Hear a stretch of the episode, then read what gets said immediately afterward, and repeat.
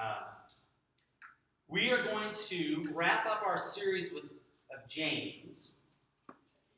And thinking of James, it, it caused me to think about this. You know, there's all these how-to books. Have you guys ever seen them? Uh, how to one-on-one dummies, dummies one-on-one, or how to cook, or any. There's all these how-to books. You go to YouTube if you want to know how to change oil. This is what my son did. Now, a little disclaimer: he didn't quite get all of it, but he went to YouTube to learn how to change the oil on his motorcycle. And it pretty much, he had his little phone right there and it walked him through it. So there's all these how-to guides. And one of my favorite is this one. The worst case scenario survival handbook. Let me just give you a few of the titles in here. How to escape from quicksand. How to escape from a sinking car. How to survive a poisonous snake attack. How to escape from a bear. How to wrestle free from an alligator. How to win a sword fight. How to jump into a building, from a building into a dumpster. Because you're always on a building needing to jump into a dumpster. There you go. It does say worst case, but it kind of talks about it as if this happens in life. So there were a couple ones that I, I particularly found interesting. One is this could happen more frequently. One is how to jump from a bridge or cliff into a river. When attempting a high fall over 20 feet into water in an emergency situation, you will not know much about your surroundings, specifically the depth of the water. This makes jumping particularly dangerous. It gives a few more instructions, and then it goes, all right, here's the how to. Number one, jump feet first. Number two, keep your body completely vertical. Number three, squeeze your feet together. My personal favorite. Number four, enter the water feet first and clench your buttocks together. if you don't, water may rush in and cause severe internal damage. Protect other sensitive areas by your hands, and immediately after you hit the water, spread your arms and legs wide and move them back and forth because you don't know how deep it is, and if you stay in this eternal vertical, you're going to go to the bottom. All right, so that's one of them. The other one that I found quite interesting is how to survive if your parachute fails to open. Here you go. Are you ready? Because this is how your mind's going to be working. Number one, as soon as you realize that your chute is bad, signal to a jumping companion whose chute has not yet opened that you are having a malfunction. Wave your arms and point to your chute. Okay? Then, because you're going to be in your best mind, you're going to go, when your companion and new best friend gets to you, hook arms. Once you are hooked together, the two of you will still be falling at terminal velocity, which is about 130 miles an hour. So you're really going to be able to think well for this next step. When your friend opens his chute, there will be no way either of you will be able to hold on to one another because the g-force will triple or quadruple your body weight. So, to prepare for this, mind you, while you're falling 130 miles an hour, you will need to hook your arms into their chest strap or through the two sides of the front of their harness, because that's going to be easy to do as you're falling 130 miles an hour. Once that has happened, open the chute. The chute opening shock will be severe, probably enough to dislocate or break your arms. But if you're not, you will still be hopefully holding on as your companion is now holding one arm around you and is going to be steering the canopy of the chute to try to get you to land. Oh, by the way, avoid power lines on your way down. Now, if your friend's canopy is slow and big, you may hit the grass or dirt slowly enough to only break your leg. However, if his canopy is a fast one, you'll probably break multiple bones if you survive at all. And finally, if there is a body of water nearby, head for that. All right, because we just learned get into the vertical when you go down. Now, one final little bit to remember, all of this while you're falling 130 miles an hour, is once you hit the water, you will have to tread with just your legs because your arm is broken from the dislocation. and hope that your partner is in his right mind and gets your chute off of you before it fills with water and drowns you. so, just a couple little survival tips in a worst case scenario. Now, why did I share that? Well, I share that because often James is related and, and thought of as a practical guide to Christian living. All right, so it's not quite the worst case scenario. James is a little easier to follow, but it is a guide on how to do life. So, just a quick recap of James before we jump into chapter 5. Remember, James is writing to Jewish believers, okay? And he's trying to call them to wake up from the dead faith of Judaism, which was a works based, you just follow the rules, you just follow what you're supposed to do, and oh, because you believe that you are of the tribe of Abraham and Abraham is your father, you're good. All right, so that's James is trying to say, wait a minute, you got to do more than believe. For James, true faith is belief in action. It's the message of, message of Jesus on the Sermon on the Mount, which is the kingdom of God is here, but there's a new way to live the kingdom of God. All right, so that's kind of the overarching message of James. Now, in chapter one, we talk, we learn that your faith grows when it is tested. All right, so James talks about different trials and tribulations, and talks about even counting it as joy when this happens because your faith is going to grow. He also talks about being a doer of the word. And, and as I said up there before, James is all about faith in action. He wants us to be doing. Not because that is going to save us, but because that is how we know we have true faith. When Jesus works through us by being obedient and doing things. All right, so that's chapter one. Chapter two, no partiality. Faith shows no partiality. That's when we talk about rich or poor, we treat them all the same. Sarah talked about that. How do you go into school and maybe you treat somebody one way and another person another? Faith, true faith, doesn't do that. Okay? Faith without action is dead. We've already talked about that, but James reiterates it in chapter 2. Chapter 3, Joe talked about taming our tongue and how faith is shown in our words.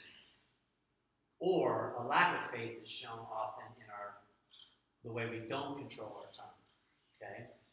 Chapter 4, Michelle last week talked about humility and how it takes humility to decide are we going to submit ourselves to what God says and God's way is best? Are we going to be caught up in what the world says?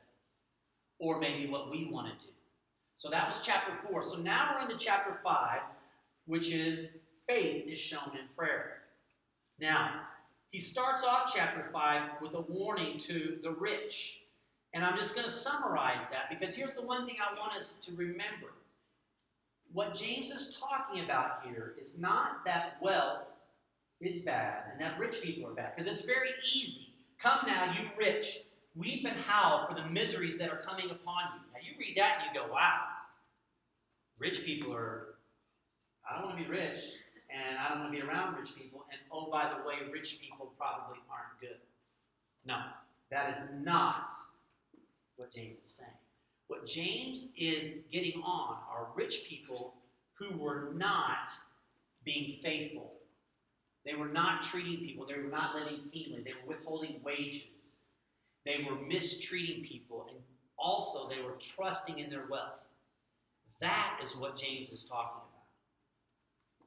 He's not talking about wealthy people who are kingdom livers. Because in fact, the Bible is full of people who God has blessed with riches because they are kingdom livers. So remember that, friends. Don't read that and think rich people have no place in kingdom. All right, the second part is he gets on, and then in chapter verses 7 through 12, he talks about patience in suffering, okay? Because he knows that Jesus is coming back, but until then, it's going to be difficult. He talked about in chapter 1, he talked about your faith is going to be tested. All right? You're going to have trials. So that next section, James is calling you be patient, and he gives these examples of farmers and the prophets, and even talks about Job, who was patient in his suffering. But in the end, you hear the steadfastness of Job and and you have seen the purpose of the Lord, how the Lord is compassionate and merciful.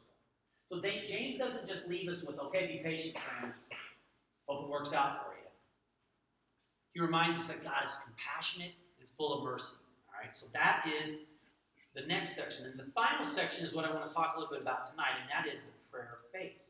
So I'm going to read this passage. I don't know if Dan, you can pull it up. Either. Perfect. Is anyone among you suffering? Let him pray. Is anyone cheerful? Let him sing praise. Is anyone among you sick? Let him call for the elders of the church and let them pray over him, anointing him with oil in the name of the Lord. And the prayer of faith will save the one who is sick, and the Lord will raise him up. And if he has committed sins, he will be forgiven. Therefore, confess your sins to one another and pray for one another, that you may be healed. For the prayer of a righteous person has great power as it is working. Elijah was a man with a nature like ours. And he prayed fervently that it might not rain, and for three years and six months it did not rain on the earth. Then he prayed again, and heaven gave rain, and the earth bore its fruit.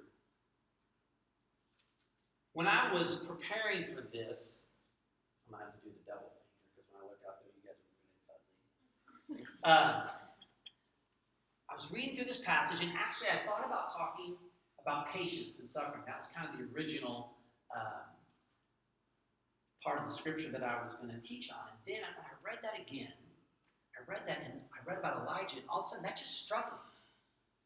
Struck me that of all the things he could mention, he mentions Elijah. And how not only does he mention him, but he makes a very important point to say something. He just does, First, what you have to remember back then, everybody knew about all the Jewish people who he was writing to knew about Elijah.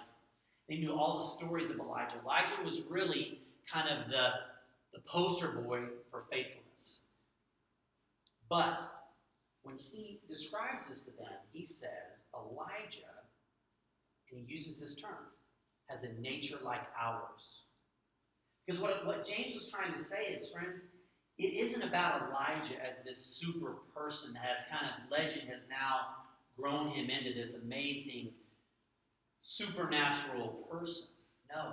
What he wants us to know is when we pray with faith, like Elijah had, then the God who answered those who James or who Elijah had faith in, that is who James is wanting us to remember. So he doesn't want us to see Elijah as this person anything different than we are. He's a nature, his nature is just like ours. But he prays in faith. And then, when he prays in faith, the supernatural God who acts can do things like keeping it from raining for three plus years. And then, when God's purposes have been served, he prays again and the rain comes. Now, what I want us to know about this before we move on is the fact that, and, and this is important because we can read that and think, okay, if I just have faith, then whatever I am praying about that is my will, God will answer. Don't forget that Elijah was praying that the rain would be, held, be withheld because the king of Israel was a wicked king and he didn't honor God. And so God's glory was not being shown through the nation of Israel. And that is why he prayed. He prayed according to God's purposes. And so I want us to think about having uh, faith enough to pray that way, but also having faith enough that God's answer according to his will is the best answer for us. And that's what gets hard sometimes. Because we have a lot of things we're worried about, good things someone who is ill and we want them to be better. But we have to remember when we pray with faith to God, we pray that He is going to answer according to His will.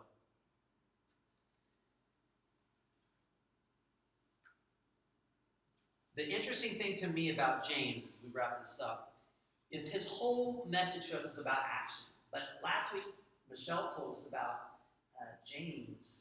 For James, prayer was action.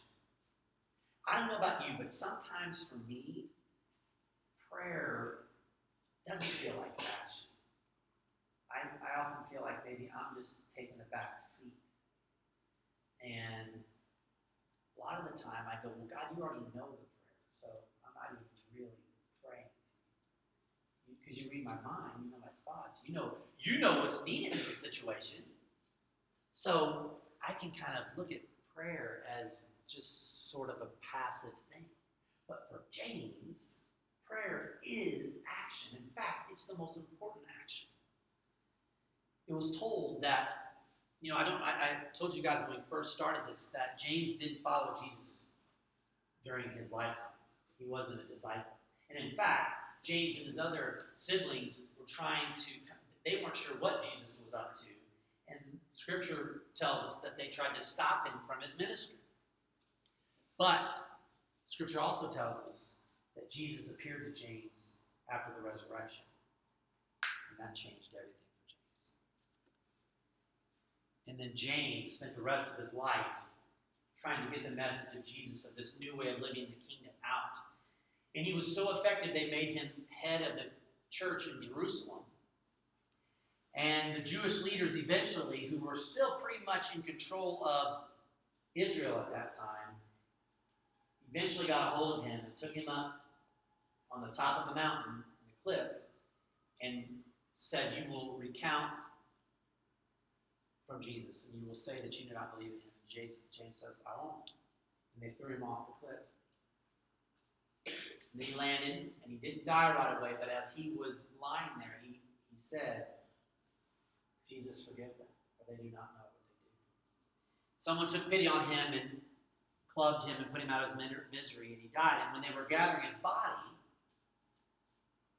they noticed that his knees were worn out like a camel's. Michelle shared this last week because he was on his knees because prayer was action for him. And faith was prayer in action. I don't know where you guys are. Where do you need to pray for more faith? Some of you may need prayer to help you have faith that doing what is right and not following the crowd of your friends is going to be best for you. Even if you fear that doing that will leave you alone. So if your friends are making fun of somebody and you know it's not right and you don't do it, do you have faith that that's best? Or does the fear of being left out of the crowd keep you from doing that? Some of you need prayer for faith to believe you have worth and are loved for who God says you are, and not by what others say about you or how they treat you. Some of you need faith to pray that way, believe that way. Some of you need to pray that what the Bible teaches is true and able to help guide you. Like we talked about, this book of James is such a guide to Christian living. Do you believe that's true? Do you believe that even when the world around you, everything you're learning in school, even when people you love and trust tell you that the Bible is not totally true, that you can't trust everything in there. Some of you need faith to step in on it and trust the Bible. Some of you are skeptical and don't even know how to pray. You're kind of like sort of tired of this whole faith thing. So, how do you even enter into that? Well, I want to encourage you. In Scripture, Jesus encountered a young man who said, I I believe, but help my unbelief. Jesus answers even those prayers of the skeptic. So I don't know where you are tonight. Um, in a minute, we're going to break up and spend some time praying, but I want to wrap up before we do. Um, what's your takeaway from the book of James?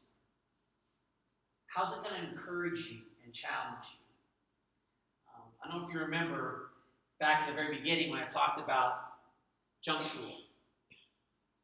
I talked about how in jump school, I didn't have to just put on a parachute and jump out of the airplane. I went to jump school and I learned how to land. And I learned, they put me up and we dropped out of about 100 feet and the chute opened up. And I got to learn to trust that that chute opened up. So I got to study that and believe it. Then we went and looked at the parachute and we examined it and we watched them test it. Well, you guys, many of you are like that. You've been here, you've heard these things, you've had them modeled for you, you've actually tested some of it, you've listened, but you're not quite sure about your faith. Just as I wasn't sure, and there was no way for me to be sure that I had faith in that parachute opening. So I got on that plane. And when the time came and the guy that was leading us said, Stand up, hook up, stand in the door. And I had one thing to do. I still, even at that point, didn't know that I really believed and faith in that parachute. It only happened when I jumped out. Then I knew I had faith. There's no other way for me to know. I can think about it. I could I could have lots of information, but until I stood out and jumped out of that plane, I didn't know. The same is for all of us in our faith. James talks about it in chapter 1. Our faith grows when we step out, when we stand up, hook up, shuffle to the door, stand in that door, and jump. Are you guys ready to do that? Did James, and the word that the Lord has for us in James, get you ready to do